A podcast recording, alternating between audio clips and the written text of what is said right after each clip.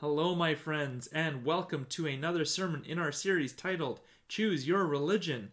My name is Dan Forrest, and today we will be looking at Islam. This is episode 5. I have to admit, I don't feel super qualified to be discussing Islam because I've actually had limited engagement with Muslims, and I haven't spent a lot of time studying their religion, but I will share with you what I have learned and what I've also experienced. Before we begin, we're going to watch a little clip from the movie The Big Sick, which is loosely based on the real-life romance between comedian Kumail Nanjiani and Emily Gordon. Kumail, he comes from a Pakistani Muslim background, and Emily is your typical white American. In this movie, it follows this inter-ethnic couple who must deal with their cultural differences together, and also with each other's parents, who also come from different cultures. And this is all exacerbated after Emily becomes ill. So in this clip, Kumail and Emily's parents awkwardly try to have small talk in the hospital while Emily is in a coma. Let's watch. So, 9/11. No, I mean, I've always wanted to have a conversation about it with people. You've never talked to people about 9/11? No, what's your stance? What's my stance on 9/11? Oh, anti. It was a tragedy. I mean, we lost 19 of our best guys. Huh? That was a joke, obviously. 9/11 was a terrible tragedy. And it's not funny to joke about it. Mr. and Mrs. Gardner, please report to the ICU. Mr. and Mrs. Gardner. All right, come on. The ICU, thank you. He can't come? No. Yeah. Well, that was really awkward. Okay. Well, last week was the 20th anniversary of 9/11, and America is still having some difficulties understanding and relating to the Muslim faith as a result of that tragedy. When we hear the word Muslim or Islam, in North America at least, we tend to think of Arabs and terrorists and the conflict in the Middle East and what's going on in Afghanistan right now. But these are bad assumptions because Arab is a race while Islam is a religion. And not all Arabs are Muslim. And like we see in this picture, with these people are all Muslims, and most Muslims are actually not Arab. Arabs make up about only 13% of the Muslim population worldwide. And the majority of Muslims, they don't want war. They want peace on earth. Well, Islam is the world's second largest religion. It's about one-fifth of the world is Muslim. And the word Islam means submission. And that is the core of their faith. Complete submission to the will of the one true God. Muslims typically refer to God as Allah, which is the Arabic word for God, and the word Muslim is derived from the word Islam and means submitter. Well, Jonathan has been asking the same questions of each religion in this series, and before I get into those, let's dive right into a brief history of Islam. Islam started in the early 7th century in Mecca and Medina, when, as tradition goes, the angel Gabriel visited Muhammad with the divine message of submission to God. And for the next 23 years, he continued to receive revelations until the message was complete and later compiled into the Quran. These revelations caused him to proclaim a strict monotheistic faith. There is only one God, as the final revelation in the tradition of Judaism and Christianity. Muhammad is therefore seen as the final prophet after such great prophets as Adam, Noah, Abraham, Moses, David, and Jesus. Muhammad also warned of the impending judgment day, and he condemned social injustices that were happening in the city. Muhammad gained a number of followers, but he was met with increasing opposition from leaders in Mecca. And in 622, a few years after losing protection with the death of his influential uncle Abu Talib, Muhammad migrated to the city of Yathrib, which would later become known as Medina, where he was joined by his followers. And it's to this point that history has looked back at this time as the start of the Islamic age and the beginning of the Muslim calendar. In Yathrib, Muhammad began to lay the foundations of this new Islamic society, with the Quran providing guidance on matters of law and religious observance. With different political and military conflicts happening in the area, Muhammad was able to gain power, and he secured control of Mecca. In the time remaining until his death in 632, tribal chiefs from other areas entered into various agreements with him, some under terms of alliance, others acknowledging his prophethood and agreeing to follow Islamic practices. Well, after Muhammad died, Islam began to spread rapidly. A series of leaders known as caliphs became successors to Muhammad, and this system of leadership, which was run by a Muslim leader, became known as a caliphate. But there were actually some who didn't agree with the original caliphate, and Islam split into two groups, the Sunni and the Shiite. During the reign of the first four caliphs, Arab Muslims conquered large regions in the Middle East, including Syria, Palestine, Iran, and Iraq, and Islam also spread throughout areas of Europe, Africa, and Asia. The caliphate system lasted for centuries, and eventually it evolved into the Ottoman Empire, which controlled large regions in the Middle East from about 1517 until 1917, when World War I ended the Ottoman reign. So I was saying there were Sunnis and Shiites. Sunnis make up nearly 90% of Muslims worldwide today. They're the more conservative group. But still, there's the Shiite Muslims, 10%. They're more liberal, and they have a considerable presence in places like Iran, Iraq, and Syria. Okay, so that is a very brief history of Islam. Now let's get to the questions. What is the problem with the world today, according to Islam, metaphysically, and why is it happening? So even though Islam sees itself as the successor to Judaism and Christianity, they actually have quite different worldviews. Jews and Christians believe that sin is the grand problem with the world, but Muslims believe ignorance is our problem. We are separated from God because God is so much bigger and distant from us, and we are small, we are weak, we are ignorant. For Muslims, the reason Adam and Eve disobeyed God in the Garden of Eden was because they actually forgot the command he gave them. It's because of their weakness that they fell. And Muslims also don't believe Adam and Eve passed on a sinful nature to their offspring. They believe that we're all essentially good and pure people. And we do sin, obviously, but we have a natural ability to not sin and to do good. But our problem really is ignorance. We don't always know what is good or how to do good. So the second question, what is the existential and metaphysical narrative? Once again, even though Islam has its roots in Judaism and Christianity, there are major differences in the grand story of existence. While Muslims respect and revere the Torah, the Psalms, and the Gospels, they believe that parts of that story either got lost or corrupted over time.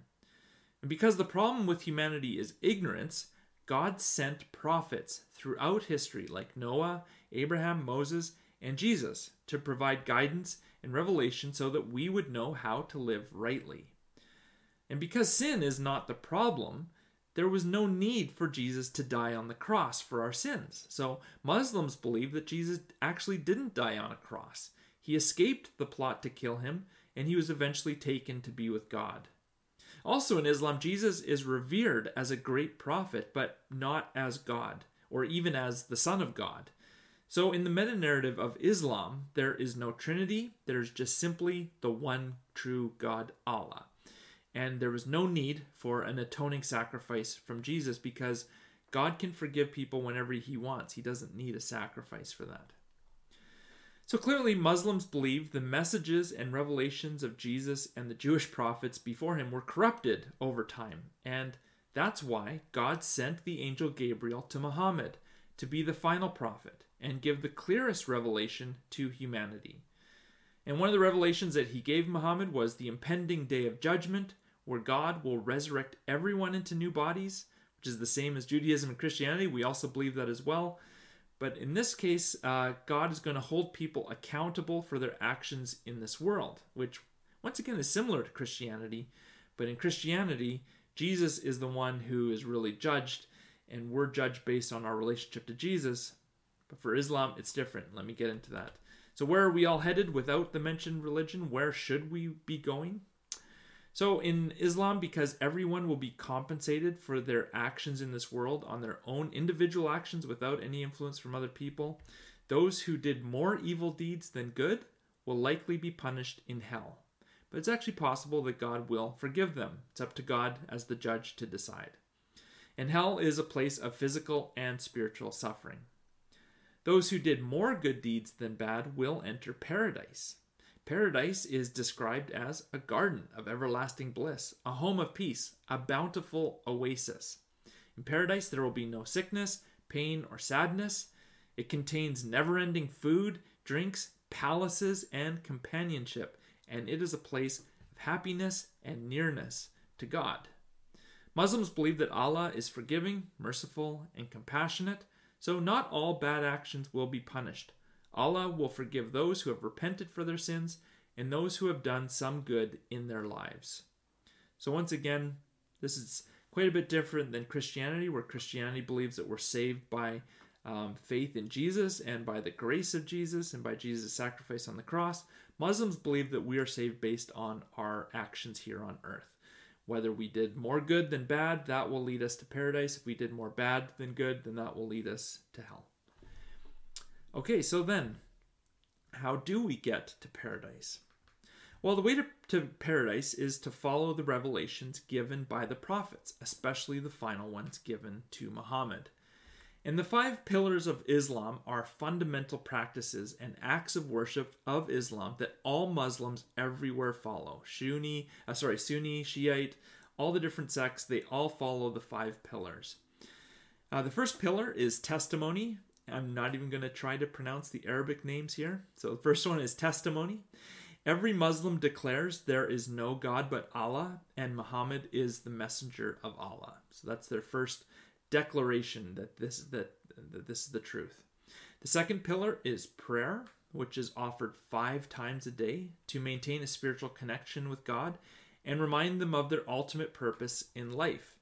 And this prayer includes physical motions of bowing and prostrating, all while individuals face towards Mecca. And there's no exceptions for this. Everybody has to pray 5 times a day. The third pillar is charity or almsgiving. And this is an annual charity given to the poor. Muslims must give roughly 2.5% of their yearly savings to help the poor, the needy, and the oppressed. Charity is one of the vital sources of social welfare in Islam, encouraging a just society where everyone's basic needs are provided for. And the fourth pillar is fasting. Muslims fast during the month of Ramadan, which is the 9th month of the Muslim lunar calendar. They refrain from eating, drinking, and sexual interaction from dawn to sunset. It's an act of self-restraint and spiritual cleansing that increases one's empathy for the less fortunate and enables one to consciously control bad habits such as foul language, idle talk, and anger. Fasting also helps people develop strong willpower as they overcome the essential desires of their body and the damaging acts of their tongue. Okay, the fifth pillar is pilgrimage. The pilgrimage to Mecca, which is the holy site where all of this started, is an act that every Muslim must perform once in their life if they are physically and financially able. And this symbolizes the unity of humankind as Muslims from every race and every nationality assemble together in equality to worship the one true God. So those are the five pillars. This is a good foundation for any Muslim trying to get into paradise. And on top of that is Sharia law and the other revelations in the Quran, which leads us to the next question. What guides our moral and ethical compass to get there? Well, Muslims believe that the Quran is literally God's speech. Unlike the Bible, which Christians believe was written as a mix of human writing and divine inspiration, Muhammad is not seen as the originator of the words of the Quran. He was merely the recipient and the messenger who conveyed these revelations to humanity. So it's like God was speaking directly to Muhammad and he just wrote it down. He didn't come up with any of these words on his own. According to tradition, it's all directly from the mouth of God to the pen of Muhammad. So the revelations of the Quran are guides to us to free us from our ignorance and to set us on the right path to paradise. The Quran, along with other teachings of Muhammad and scholarly consensus in Islam, give us what I've already talked about, Sharia law. And Sharia acts as a code for living that all Muslims should adhere to, including things like the 5 pillars, which we talked about, and also things like guidance in regards to a family law, finance, business, daily life, all these things. Sharia law tells us how to live. And its aim is to help Muslims live in accordance with God's will for every aspect of their lives. And just like our legal system here in North America has many interpretations, the same is true for Sharia. Interpretations may differ, but this flexibility is actually allowed in Islam so that it can remain applicable throughout time. So it requires people to work together, to interpret, to come to consensus and pass judgments and work through the laws together. Okay, so now on to the final question after we've gone through all of these things because we're a church. How does what we've just learned about this religion inform our Christian faith and our faith in Jesus? Well, I find it fascinating that religion claiming to be a successor to Christianity is so wildly different.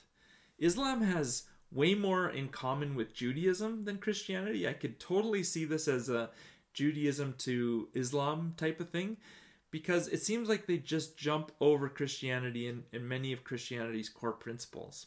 Because in Judaism, there is a detailed legal system with clear commands to inform the Israelites what to do and what not to do in order to live their lives pleasing and holy to God, which is essentially what Islam is doing with Sharia law. They're trying to, God is passing down these laws for us to follow. But it's so fascinating because Jesus' life and his teaching in the New Testament, it transcended Jewish law, especially for us Gentiles. Instead of passing on the same laws or adding more laws onto it, it was like Jesus swept all the Jewish law books off of the table and said, "Now you deal with me. No law books, with me. You follow me now. You have a relationship with me now." It's like, remember, Jesus said, "I am the way, the truth, and the life." And the rest of the New Testament affirms this, especially as we saw in our series in Romans. You know, the commands to get circumcised, to not eat pork, to not observe all the Jewish festivals, those aren't applicable anymore because essentially Jesus wiped them off the table and says, "Now you deal with me. You don't have to do those things anymore." And then the New Testament is also clear that the law of Moses was powerless to help us follow the law. And therefore, we needed more than just laws. And so Jesus clearly didn't establish a world government or a new legal system. That wasn't his plan. But instead, Jesus wrote the law of God on our hearts and gave us the Holy Spirit to empower us to follow God's will. But for some reason, Islam ignores all the key teachings of Jesus in this regard, and goes back to the Jewish way of doing things by establishing a legal system and a new form of government. And remember how I was saying in my sermon on Catholicism last week that when the church was mixed with politics, it was a really problematic relationship. And Christianity has, for the most part, learned from those mistakes and is largely separated from politics now, as I believe Jesus intended. Sure, Christians engage in politics and they work to pass laws. There's Christians that are politicians and lawyers, but these Christians aren't working to make the law all Christian. You know, they embrace other religions and they embrace the faiths of other people. We're all working together. They're not trying to work for a fully Christian nation. But that's actually the direction that Islam is going. At its core, Islam is a political movement. It's a new government. And with Sharia law being the dream for all nations to follow, that's what Muslims believe.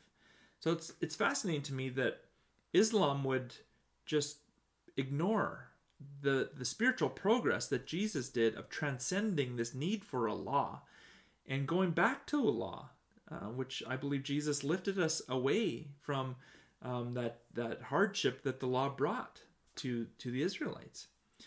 Well, I also find it strange that Muhammad was so different from Jesus in regards to violence. Jesus' way was pacifism. He taught us to turn the other cheek. He taught us to love our enemies and pray for those who persecute you. And when Jesus was attacked by his opponents, he didn't retaliate, but instead he allowed them to kill him on the cross. But Muhammad was the opposite. He not only fought back with armies when he was attacked, he also led armies to attack his enemies. And once again, this is similar to Judaism. This is what the Israelites did in the Old Testament. But Jesus came to establish a new way of peace and nonviolence that Muhammad didn't continue. So I don't know how to reconcile how Islam can say that they're a successor to Christianity when really they're more a successor to Judaism, and they've skipped over all the main parts of Christianity. That's my understanding. But of course, I do also have to qualify that, though, by saying Christians in many ways weren't any better than the Muslims in this regard, as they also left Jesus' teaching of nonviolence, and they repeatedly went to war with the Muslims, especially with the Crusades in the 11th century and on. It was a real bloodbath and mess, and that was not what I believe Jesus intended the church to engage with other faiths in that way. But that's the way Christians went, and what do we do with that? Well, another thing that comes to my mind as I've been studying Islam is there's something about the peace, though, that's taught in Islam nowadays that really intrigues me. Since 9/11, Muslim scholars and advocates have worked really hard to demonstrate to the world that Islam is a religion of peace, and that these acts of terrorism came really from a fringe group of Muslims. And in my personal experience with Muslims, I have experienced great love and hospitality and peace. When I lived in New Zealand, our neighbors were Muslim, and they would often give us food at random times. We wouldn't even ask for it, they would just bring it over. And they would invite us into their home, and they would share conversations with us. And even though they knew that we were Christians and they knew that I was a pastor, they still engaged in these loving, hospitable conversations with us. There was no sense that they were trying to convert us or to pick a fight with us. They just showed us love, warmth, and peace. Also, at our church, we ran a daycare, and many of the families with kids there were Muslim, and all of them were gracious and kind people. I loved interacting with all the different Muslim families that came to our daycare. I experienced no hostility, no animosity from any of the Muslims in our community. And while we were in New Zealand, there was that terrible mass shooting that a white supremacist killed 51 people, and he injured 40 others in two different mosques in Christchurch. And this was the worst attack that New Zealand had ever experienced, and to this day it's a tremendous, terrible, this is their 9/11 really, which is weird because it wasn't a nation, it was a white supremacist and a racist attacking the Islamic faith. Well, you might have expected, because of the politically charged nature of what's going on these days, that you might have expected the New Zealand Muslims to respond with anger and with violence towards, the many white Christians who are in power in New Zealand. But that's not at all what happened. For the most part, the Muslims responded with words of hope, words of peace. Obviously, lots of grief and despair and just heart-wrenching emotions. But there's also messages of hope and peace that came from the Muslim community during this time. There were even these amazing stories of Muslims who were offering peace and forgiveness to the shooter. Farid Ahmed, whose wife Husna, was killed in the Al-Nur Mosque, and he said after these attacks, so he was actually there, he's in a wheelchair, and his wife went back into the mosque to get him, and she was shot in the back. And Farid said this, I don't want to have a heart that is boiling like a volcano. A volcano has anger, fury, rage. It doesn't have peace. It has hatred. It burns itself within, and it burns the surroundings. Ahmed explained why he had chosen to forgive the shooter. I want a heart that is full of love and care, and full of mercy, a heart that will forgive lavishly. Some Christian songs have lyrics just like that. Also, beside Farid there in the picture is Jana Azat, whose son Hussein al-Umari was murdered also at that same mosque. She was at the trial with the gunman, and she forgave him to his face, saying to him, I decided to forgive you, Mr. Tarrant, because I don't have hate. I don't have revenge. In our Muslim faith, we say we are able to forgive. I forgive you. Damage was done, and Hussein will never be here, so I only have one choice, to forgive you. Tarrant nodded in acknowledgement of her words before blinking profusely and wiping one of his eyes. It was actually his only show of emotion during the trial. Well, these amazing responses of grace to such horrendous evil are the heart of Christianity. Jesus lived this message of grace. He breathed this message of forgiveness, and he died this message of sacrificial love. So to see Muslims walking in the way of Jesus is inspiring to me, and it's hopeful to me. Okay, so that's all for this sermon on Islam. I hope it's been informative and thought-provoking for you. I'm going to leave you now with a couple questions to consider. First, what are your thoughts on religion and politics? How closely should the two be linked? What are the blessings and curses when they are in close relationship? And second, for you Christians that are listening, do you think that God's going to welcome some Muslims into heaven? You know, Muslims claim to worship the same God as us. Although they don't believe Jesus was God, they still believe the same one God from Judaism and Christianity. And when we look at Muslims like Farid and Jana here, who desire to walk in the way of forgiveness, which really is the way of Jesus, do you think that God's going to show them grace? Well, some questions to ponder. I hope that you're having a great weekend, and blessings and peace upon you all. Bye.